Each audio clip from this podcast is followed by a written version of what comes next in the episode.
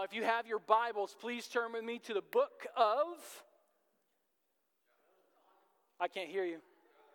The book of Matthew. Oh, you guys are all giving me the crazy. No, turn to the book of John. Turn to the book of John, chapter 12. John, chapter 12. We're continue on in our series, The Gospel According to John. These things were written so that we would believe, John said. Now, we've looked at all of these different instances in this book so far, but we're coming to the very main passage of Scripture that many of our Bibles probably list as the triumphant entry of Christ. The triumphant entry of Christ. Now, for those of you who are Gold Star students, I need you to please flip over to Matthew chapter 26, and I want you to hold your spot in Matthew chapter 26. We're going to get there uh, in just a few minutes. Now, as we approach Easter, as we approach Resurrection Sunday, I wanted to take us on a little bit of a journey through the scenes that surround the last days of Christ's ministry here on earth. Now, most of us, if we've been in church any length of time, uh, we know that when it comes to the final days of Jesus, there are certain people that are associated uh, with what is taking place in Scripture. And I want to just uh, give us some context and, and fill us in on some of these people just to refresh our memory. So, one of the first groups of people that we're going to see in the final days of Jesus' ministry here on this earth are the Jewish people. The group uh, uh of people that are long awaiting their king to arrive, but they are confused by what Jesus' mission and goal is by his return to Jerusalem. Second, we have the Roman leaders. We have, we have the people who uh, most of the known world at that time was under their rule, uh, under the Roman uh, leadership. So we have Pilate. Do you guys remember that guy? We have Herod. You remember that guy? What about uh, the guards, the Roman guards, the soldiers? What about the centurion? These are all the men who played a role in the death of Jesus. You know, the crucifixion, and I'm going to kind of chase a rabbit trail for just a moment here. Um, in our culture, we have a tendency to, to flaunt um, our crosses on our necklaces and on our bracelets and on our tattoos. And I always think to myself, I wonder if people truly understand that the cross was the cruelest form of punishment and death for a person under Roman law. The cruelest form. I wonder if our day and age, if we would wear, uh, you know, an injection needle on a necklace because that's our, cruelest form of punishment today is i just wondered because the, the cross was meant to be uh, torture for the guilty they would be publicly shamed and beaten and scourged, meaning the skin would be ripped from their flesh. And then they were meant to carry that cross all the way through the city as blood spilt out on a dirt road. And then they were taken and they were laid upon the cross, and nails were driven into their wrists or their hands and to their feet. And then they were meant to hung, most agonizing in pain for days before they were lifeless. So just next time you go to buy a cross or you put one on, make sure you think about what that cross stands for before you just flaunt it like this is my piece of Christianity here. So you have the, the Jews, you have the Roman leaders, and then you have the religious leaders, the, the, the scribes, the Pharisees, the Sadducees, the Sanhedrin, the high priest, the chief priests, the captains, the elders, the men who were leading people away from God. They were angry with Christ. They plotted his, his arrest. They even got the help of one of Jesus' own disciples, Judas. They convinced the Roman rulers to kill Jesus. And then you had the disciples, the men, some related from various walks of life, but they were the group that followed Jesus and ministered with him for three years. And then lastly, Jesus himself. God's only begotten Son, our Savior, the center of this entire account, the reason why we gather here on Sunday mornings to worship, to hear truth, the reason why we gather Christ.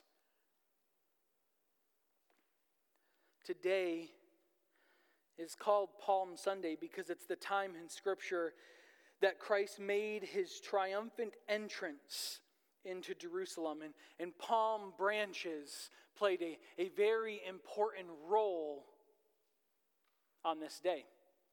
The palm branch was a symbol of victory in that day and age, and it would be waved as the king who just won in battle would proceed through town.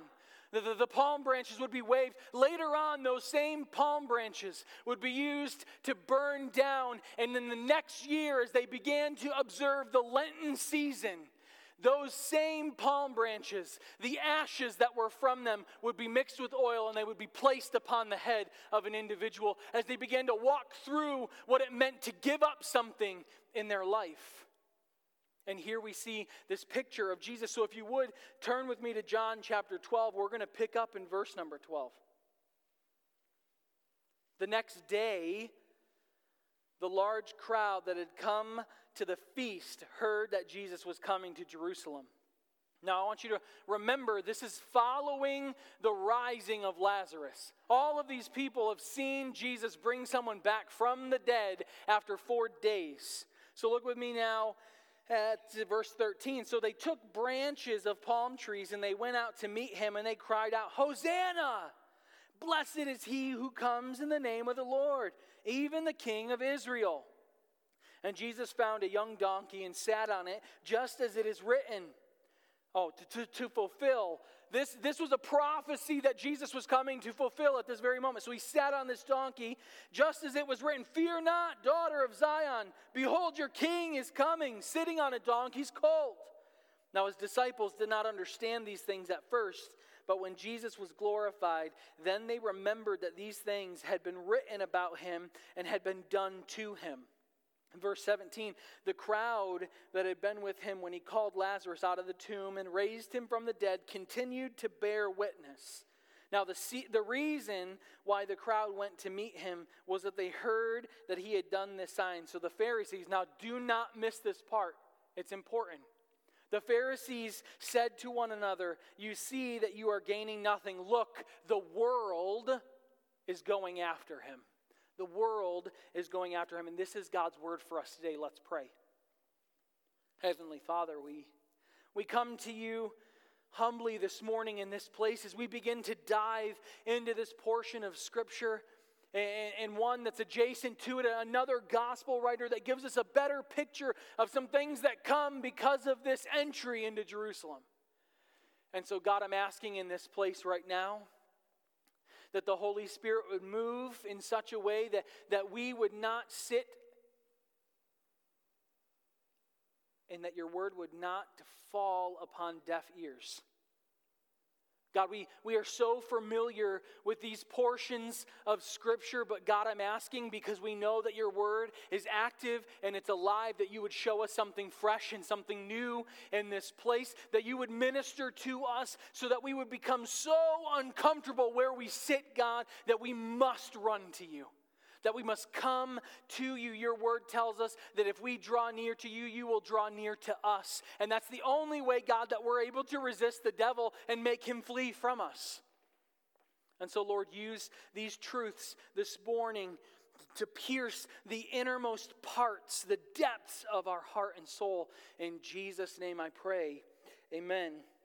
And amen. I find it interesting in this portion of scripture that the people were singing songs about Jesus. We see the excitement of the, the, the, of the people as Jesus comes riding in. Hosanna! Hosanna! They're shouting, but not everyone is joyous. Not everyone has the same thoughts. You know, some of these very people soon would be shouting, Crucify! Crucify!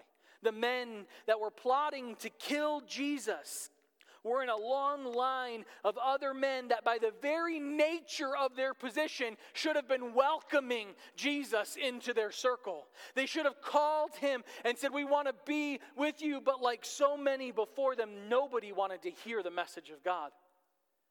They led people astray. They caused nations to reject the truth of God's word. Matthew himself said in Matthew chapter 23, Oh, Jerusalem!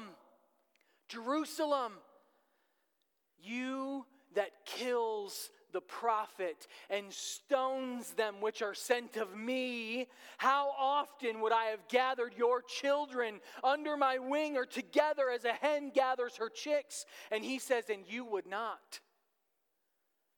With all of the tension that's building in Scripture with Jesus just days before his death, a crisis comes into the picture for the disciples the crisis. I want you to now turn with me over to Matthew chapter 26, and I want us to look at this crisis that happens.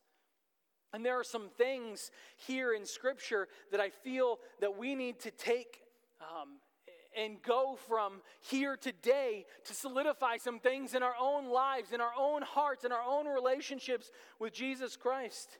We're going to pick up in Matthew chapter 26, verse 31.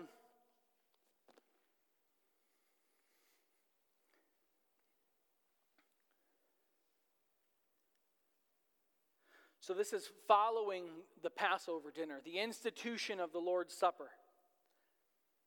They had, they had sung together, they went to the Mount of Olives, and now look at verse 31. And Jesus says to them, You will fall away because of me this night.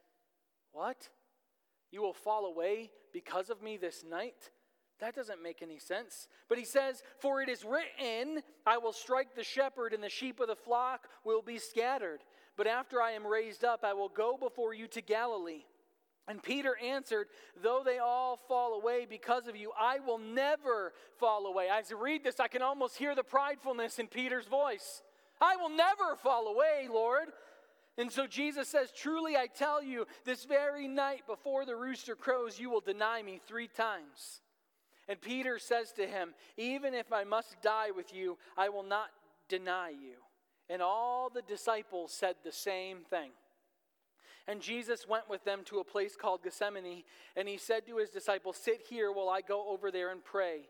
And taking with him Peter and the two sons uh, of Zebedee, so James and John, he began to be sorrowful and he troubled. And he says to them, My soul is very sorrowful, even to death. Remain here and watch with me. And going a little further, he fell on his face and he prayed, My Father, if it is possible, let this cup pass from me.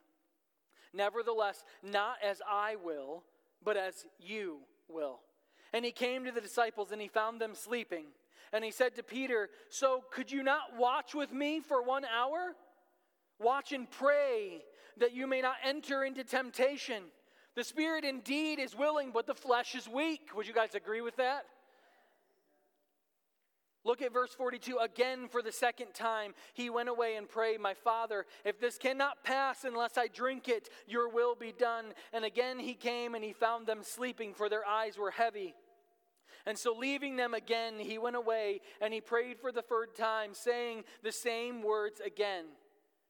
And then he came to the disciples and he said to them, Sleep and take your rest later on. See, the hour is at hand and the Son of Man is betrayed into the hands of sinners. Rise, let us be going and see my betrayer is at hand. Now, I want us to stop right there. I find something very unique in this portion of Scripture. Right out of the gate, there is key to something Jesus says in verse 31. He says, You will fall away because of me this night. You will fall away. Church, I need everyone to put on their spiritual seatbelts with me for just a moment. Put them on. I want you to reach aside you, and I want you to put your spiritual seatbelt on because we're about to get offended. We're about to be offended by Scripture. We're about to face a crisis here in our life, a crisis that is going to boil down to this Do you believe? And will you continue to follow? Did you notice at the end of John, the Pharisees were talking amongst themselves and they said, The whole world is going after him. I mean, to the point, Jesus is popular. People are shouting and singing his praises. They're laying down palm branches for their coming king. So, what do you mean, Pastor? What do you mean offended? How? Why? Why a crisis now? It seems like everything is going well. How could we ever be offended and leave Jesus? How could we ever be offended? Do you know the, the end of this crisis reveals things not only about these men, but I believe about us as well. And there are some things I want us to learn from this crisis. The first thing is, is that we have a constant need of dying to self. We have a constant need of dying to self. Do you know Jesus prepared himself to go to the cross and he was reminding his men and us that there is a continual need to die to ourselves? Do you hear what Christ prayed?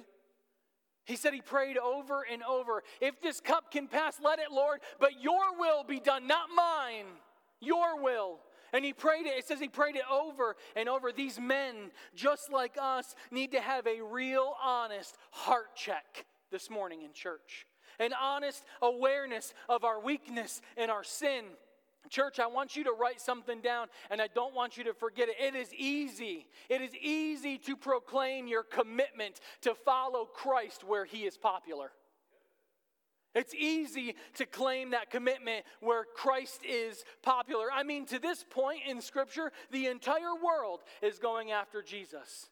He's popular. People are jumping on the bandwagon of that which is Christ. Listen, church, church, it is easy to be a Christian right here in this building. It is easy to be a Christian in these four walls. It's easy to make all sorts of claims and promises and commitments inside these four walls. Why? Because Jesus is popular here. Jesus is popular right here. He's loved here in this building. He is praised here in this building. I mean, Jesus, I could never offend, I could never be offended by your truth. Church, are you sure about that? You heard what Peter and all of the other disciples were saying, but after they arrested Jesus and the altercation occurs, we're going to see in Scripture that they all fled. They all ran away. Look with me now down to verse number 56. But all this had taken place that the scripture of the prophets might be fulfilled, and then all the disciples left and fled. They left him and they fled. Like, what? What just happened in scripture? Just a few moments ago, they were saying, Christ, we will not deny you. We'll die for you but we will not deny you. And here they are running away. So, how could these men? How could these men who had been with him for three straight years suddenly find themselves forsaking Jesus? How could they find themselves fleeing away from Jesus? Now, I know what all of you are thinking because I thought it. I thought it. As I was reading this, I thought to myself multiple different things. Initially, out of the gate, I began to question would I be like the disciples? Would I flee in the moment of crisis? A question that I believe that we should all wrestle with in this room. Would I flee in the midst of the pain and the hardship in the trial? But then in my flesh, I wanted to start poking at the disciples, right? Or just me? I'm the only sinner in here today? Right? We hear the disciples and we want to start like, oh, I can't believe that. I'd never, I'd never say what Peter said. I'd never ever do what Tom, I would never doubt like Thomas. That's no, I would never. Well, guess what? Before we fillet these guys, okay, before we fillet them, I'm going to make a, a grand statement here that we're probably not going to like. I, I believe that every single person in here, if we're completely honest, have had moments and seasons where we have left Jesus standing. Every single one of us, where we have forsaken Christ for some sin. A moment when we've been unfaithful for these disciples that the cost of discipleship was too high, and so they fled. I would encourage you, if you have never ever had um, the opportunity to read The High Cost of Discipleship by Dietrich Bonhoeffer, go get a copy of it and read it.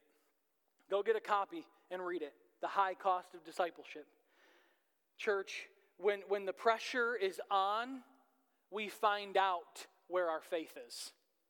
When the pressure is on, we find out where our faith is. Christ was arrested, and those who were with him were no doubt going to be arrested next. Things were going sideways, and I can no doubt imagine that the disciples are like, Jesus, why are you not intervening? Why are you allowing these things to happen? Like, Jesus, how? How could this be happening? Everyone find themselves there before? How could this be happening, Jesus? Questions about our faith will always begin to surface when the crisis strikes our life. Someone once told me several years ago, I want to say my first or my second year in ministry, I was sitting with a mentor friend of mine. And um, he we, we were just kind of rattling off different stuff about the Bible and things that were happening in our lives. And, and there was something going on within me spiritually. And, and I knew that the Holy Spirit was, was trying to work. And, and I just felt like things were crumbling down all around me. And he knew the entirety of the situation. And he goes, Josh, I have to tell you something. And he said, I don't want you to ever forget this. Christians are like tea bags. And I was like, what?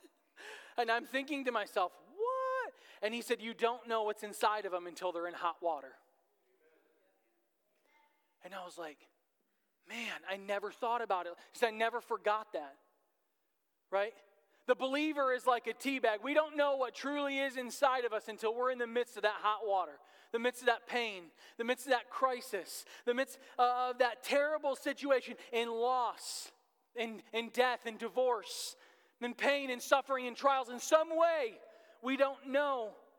And if there's a, if you ever come to a place i am i am an analytical mind. I, I, analyze every single thing that happens and occurs sometimes to my own demise. And if you're like me when we can't come uh, f- through human efforts to, to fix the problem or to comprehend what's going on or how or why we start to feel pressure we start to feel it because we can't comprehend it. We can't come with a solution. And that is why Jesus told the disciples to pray. That's why he told them to pray. Jesus knew something was coming. He knew that there was a crisis that was about to shake them. A crisis. I was telling the prayer team downstairs that when we fail in our prayer moments, we will fail in our pressure moments. When we fail in our prayer moments, we will fail in our pressure moments. Christ told the disciples to pray, and what did they do, church? What did the disciples do? They fell asleep. But just before they fell asleep, you could almost hear the pridefulness in Peter's voice. Lord, I, I, I will die for you, but I will never deny you. I will never deny you. Listen, prideful attitudes will always equal an absence of prayer. Prideful attitudes will always equal an absence of prayer. Why? Because we think we got it. We think we've got it all figured out. We got it all all handled. Jesus said, Could you not pray for one hour? Man, I read that and I felt like the Holy Spirit pricked me right in the heart. And I thought to myself, could I pray for an hour straight? Could I? Could you? Could we pray for a complete hour? Listen, some of us will get squeamish after 30 seconds. If we're, I mean, if we're honest, if we're on, could we really pray for an hour? Listen, our faith failures are always a normal, direct result of our prayer failures. Our prayer failures are the things that will lead to our faith failures, church. Prayer failures. But why would we fail to pray? Why would we even want to fail to pray? I scratch my head when people talk to me about their lack of prayer life. That's the one way that we get to connect with our Creator and our Savior. We've been given access. We are told that we can come boldly to the throne of grace, and yet we rarely use it. And when we do use it, we're typically abusing it. Why? Time spent in prayer will enable us to pass the pressures of life. It will enable us. But there are reactions that we can see in people that reveal we are unprepared to handle a crisis. There are some reactions. They're going to hit the screen really quickly as I go through them. There's going to be three that I point out, three reactions that reveal that we are unprepared for a crisis. The first one is we become impulsive. We become impulsive. These guys boasted that they would never leave Jesus. Listen, good intentions are not a substitute for spiritual strength.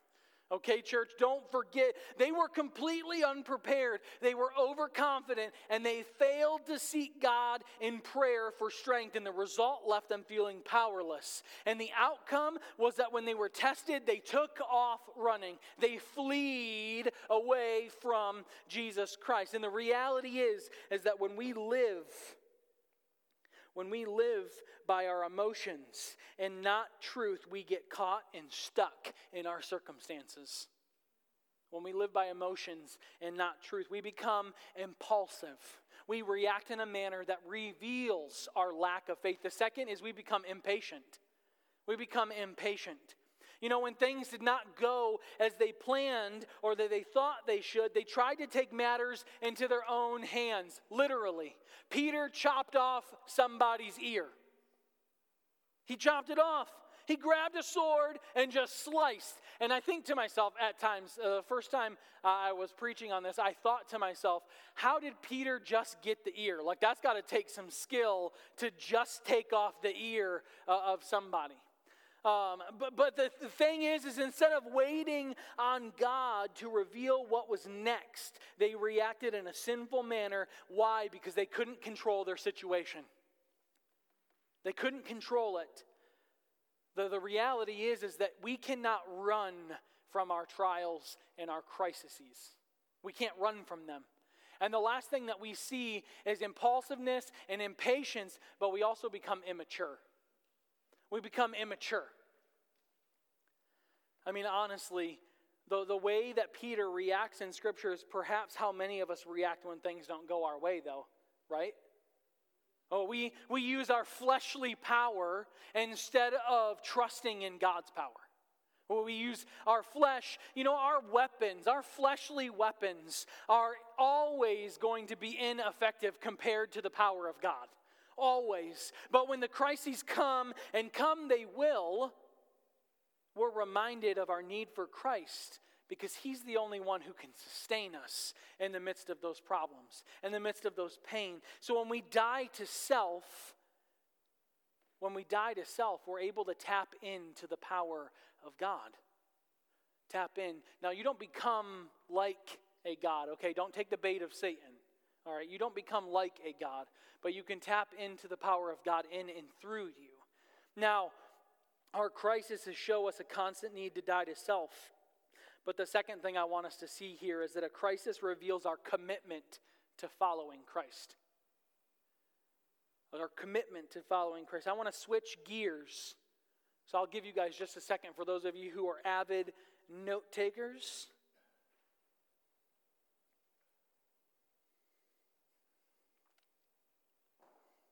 I want us to switch gears for a moment, and I want us to think in probably uncomfortable and awkward terms. Is everybody good? Okay. I want us to think in uncomfortable and awkward terms, so I want your attention right up here for just a moment. What would it take? What would it take to get you to stop following Jesus? What's a deal breaker for you? What, what is it? What would offend you so much in your life to the point where you would turn away from Jesus? Don't answer out loud. I want you to think about it. You know, one of the primary reasons the disciples failed, and the primary reason we fail, is because we have placed too much faith in ourselves and not enough in God. We see it all throughout Scripture. Well, Jesus is headed to trial, and the Bible says that Peter followed afar off. Afar off did Peter follow. And some says that he was far behind or he was following from a distance. The next thing you know, he's denying Jesus. Shortly after that, not once, not twice, but three times does he deny Christ. Church, remember, distance from Christ will always lead to denying Christ. Distance from Christ will always lead to denying Christ. We're seeing it right now in our culture. Right now, to this very day, we're seeing over and over and over churches, even, that are distancing themselves from truth. And guess what? They're leading to a denial of the very thing that Christ is and the very thing that he stands for. Church, eh, the, the Bible speaks more about hell and sinfulness than it does about God's love. But we, we in our culture, our society wants to reverse that. We hear all the time, God is love, God is love, God is love, God is love, God is love. And it's so ingrained into our culture, but guess what? We can't leave all of the other characteristics of God out. Church, you can't take God's love and leave God's justice. He is both equally all the time encapsulated of that, just as He is omniscient and omnipresent and immutable. Those are all characteristics of God, and that's who He is at all times. Our culture is, is warping the thoughts of our children right now, currently. We're seeing it more and more and more on TV, in commercials, even on children's channels. We're seeing it. There's, there's an act by which Satan is using our televisions, and Satan is using our music, and Satan is using even now our churches to get people to deny the truths of God's Word. I'm going to make this very clear. While I'm here as your pastor, I will preach every inch of this Bible because that's what I was called to do. And as believers, we are called to follow every inch of this Bible. Every single word is inspired by God Himself. Go back and read what Paul wrote to Timothy. Every word, that means everything on marriage, everything on abortion, everything on homosexuality, everything on drugs and alcohol, on, on overeating or not eating enough, everything on sinfulness and life that is talked about in this Bible is all truth, and we should follow all truth. Church, until we understand that we must follow all that truth, we could be led astray, like Paul talked about. We could follow every wind of doctrine that comes unless we're solid on the foundation of Jesus Christ. The foundation of Jesus Christ. You and I cannot claim fellowship and faithfulness to Christ when we're following from afar off. We can't. Church, if, if, if we're dabbling in the things of worldliness, if they're in our homes, if they're taking up our time and our money, we can't claim fellowship with Christ and be on the fence with the world. It doesn't work that way. We saw that in the Old Testament. I believe Elijah himself made it very clear in, in 1 Kings chapter 18. When, when are you going to stop straddling? He, he asked the Israelites, when? When are you going to follow the, the, the, the gods of Baal and Ashtaroth? Is that what you're going to do? Or are you going to follow the true, the true God? You have to get off the fence, Christian. It's Palm Sunday, and these people in the Bible were waving their palm branches to their king, but then later they would call out, crucify. And so, church, church, Christian, follower, believer in this room, get off the fence. It's Palm Sunday. We can, uh, we can stand and make our allegiance to Christ right now in this place, or we can walk out and still have our hand in the world. But guess what? Worldliness is going to draw you further and further away from truth. And that truth is the only thing that's going to get you all the way there. That's how we persevere in this life. You guys probably get annoyed with me saying this, but the Bible tells us that the way is narrow, and there are few who will follow it. Few who will follow it? Man, but broad is the way that leads to destruction. Broad is the way that leads to destruction. That is a scary path to be on, church. Scary path. The reality is, is that we have all at some point or another denied Christ. We, we've heard that rooster crow and the reminder of what we said or what we promised or what we did, and it begins to ring in our ears. And the question is, is how do we respond? How do we respond? What, what is the reaction that we have? I want you to go with me to the very last verse of chapter 26.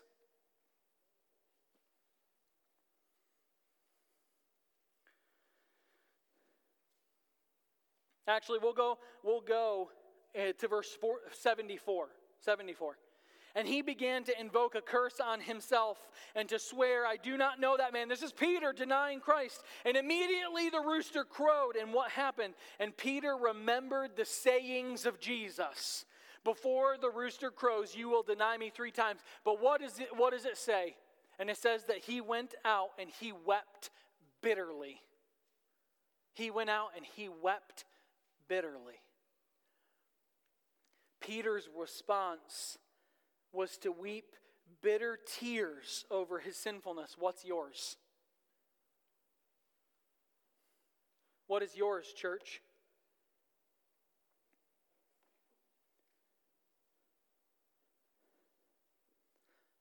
Are we broken and crushed when we fail? I believe Paul said it best when he said that godly sorrow works repentance, but earthly sorrow works death. Do we take the mentality, oh, well, God forgives, I'll try harder next time? What's the big deal? Everybody fails, even the pastor. You're right. You're right. I stand on this platform a wretched sinner just like the next person. But here, herein lies the, the point and the question all in one. It's going to hit the screen for you. A question that you need to ask of yourselves Is there a, a pattern of denial in my life towards Christ, or is there a pattern of allegiance to Christ?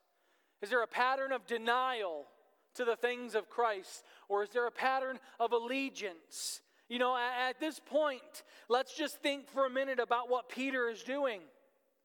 It says that he was weeping bitter tears, he's repenting. You know, David wrote in Psalm 38 For I will declare my iniquity and I will be sorrow filled for my sin.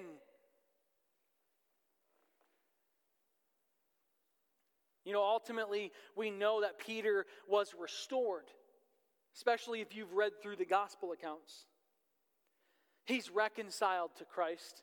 His relationship was made right because of the cross. So, for every crisis, we have, for every crisis that we have, we're reminded of our need for Christ we're reminded of, of his work on the cross. The work that was only there because of sinfulness. So when a crisis comes, we're each confronted with a choice. Each and every one of us. We either follow Christ or we follow the world. We follow Christ or we follow the world. So if we follow our own feelings and emotions, guess what? You're following worldliness. Because most, most generally, our feelings and emotions are not based on truth. We're blinded quite often by our own baggage. We're blinded by our own offenses, the things that people have done, our own pain. We're blinded. We become short sighted quite frequently in our pain. We can look to the cross and die to self, or we can look to others or to drugs, to alcohol, to relationships, and live a confused life. Those are the choices at, the end. Do you know what, what the, the crisis here produced in Peter and the others?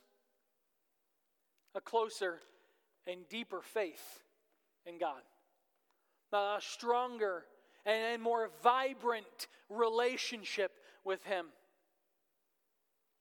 Do you know that the disciples all went on to be martyred unto death for Christ? Even, even doubting Thomas himself was martyred. Peter hung upside down on a cross. James, all of them, every single one of them. John was the only one who was able to make it. And he was exiled on an island, which is where we get some of the most beautiful works of John. The book of Revelation being one specifically. There's one last thing, church, I want you to write down. One last thing, it's going to hit the screens for you. A crisis reveals a lot about our character, but it will also define our relationship with Christ. You know, ultimately, Peter ran back to Jesus. I'm not sure if we'll have an opportunity in this series to look, but they, they went back to becoming fishermen after Christ. They went back, and Jesus is standing on the shore after he's resurrected.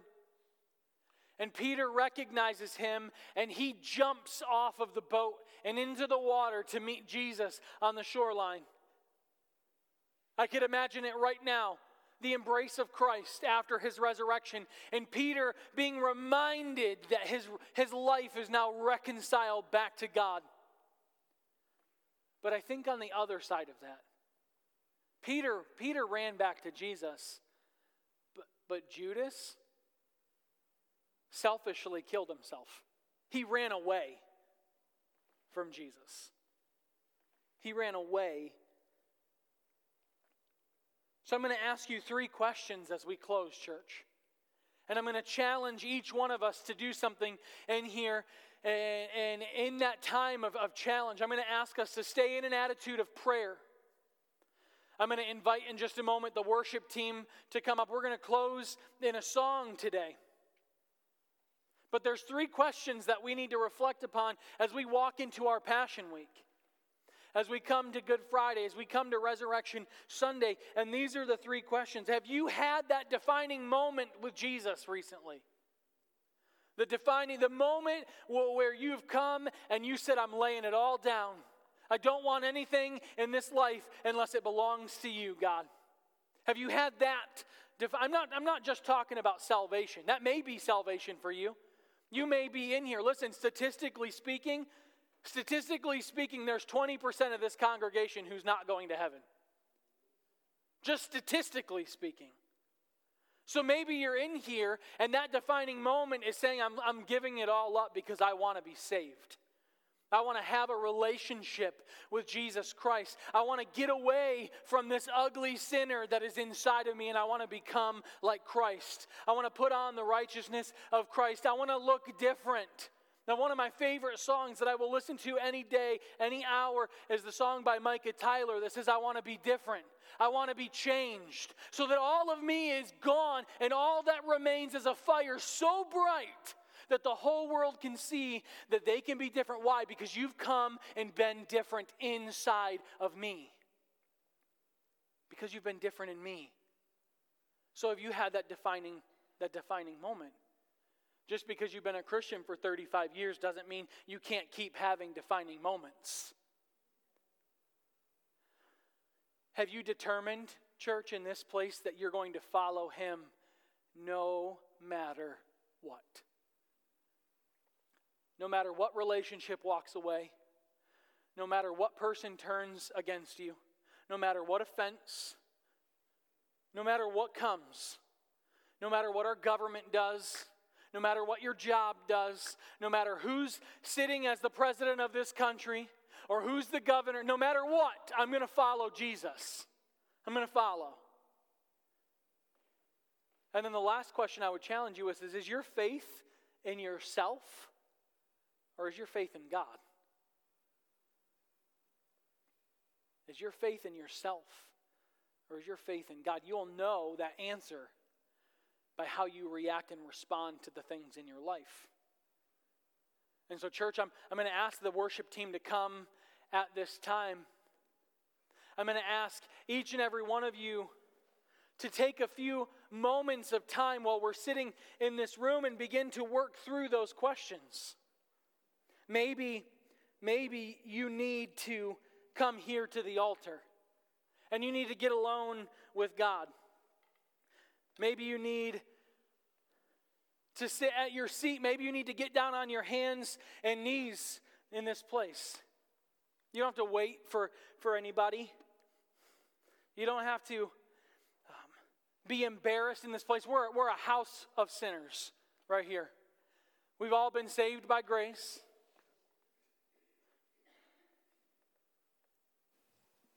But maybe, just maybe, you're in here and you don't know the Lord.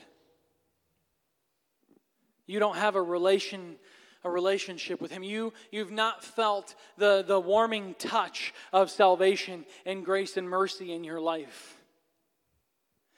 And if that's you, I'm going to ask everyone with the heads bowed and, and eyes closed if that's you in this room today, you don't have a relationship with Christ, and you're saying, Pastor, how do I get saved? How do I receive that grace? Because I want to be different. I don't want to be the same. I don't want to be worldly. I want to follow Jesus. Well, guess what? There is no magic sinner's prayer. Hate to burst your bubble, there is no sinner's prayer in the Bible. That's you recognizing that you're a sinner in need of a Savior. Crying out and, and saying that you believe in the death, burial, and resurrection of the perfect, sinless Jesus. He's the only one that can save. He's the only way. The only way to heaven is through Christ. That's you crying out right now. You don't have to say anything special. You don't have to come out, uh, out here in the front. You don't have to get on this stage to come to the saving grace of Jesus? Just cry out to Him right now. He knows your heart, He sees your life. Don't be embarrassed in this place to say, I, I don't know Jesus, but I want to know Him. Because guess what? That'll be the greatest decision that you ever make in your entire life is to have Christ. Or maybe you're in here and, and you're the Christian who, who's strayed in some areas. And this moment of time here in just, just a few seconds as we begin to sing this song is, is the time for you to make it right, to, to weep bitterly over your sin like Peter did. To, to ask myself, am I truly following Christ or do I have more faith in me?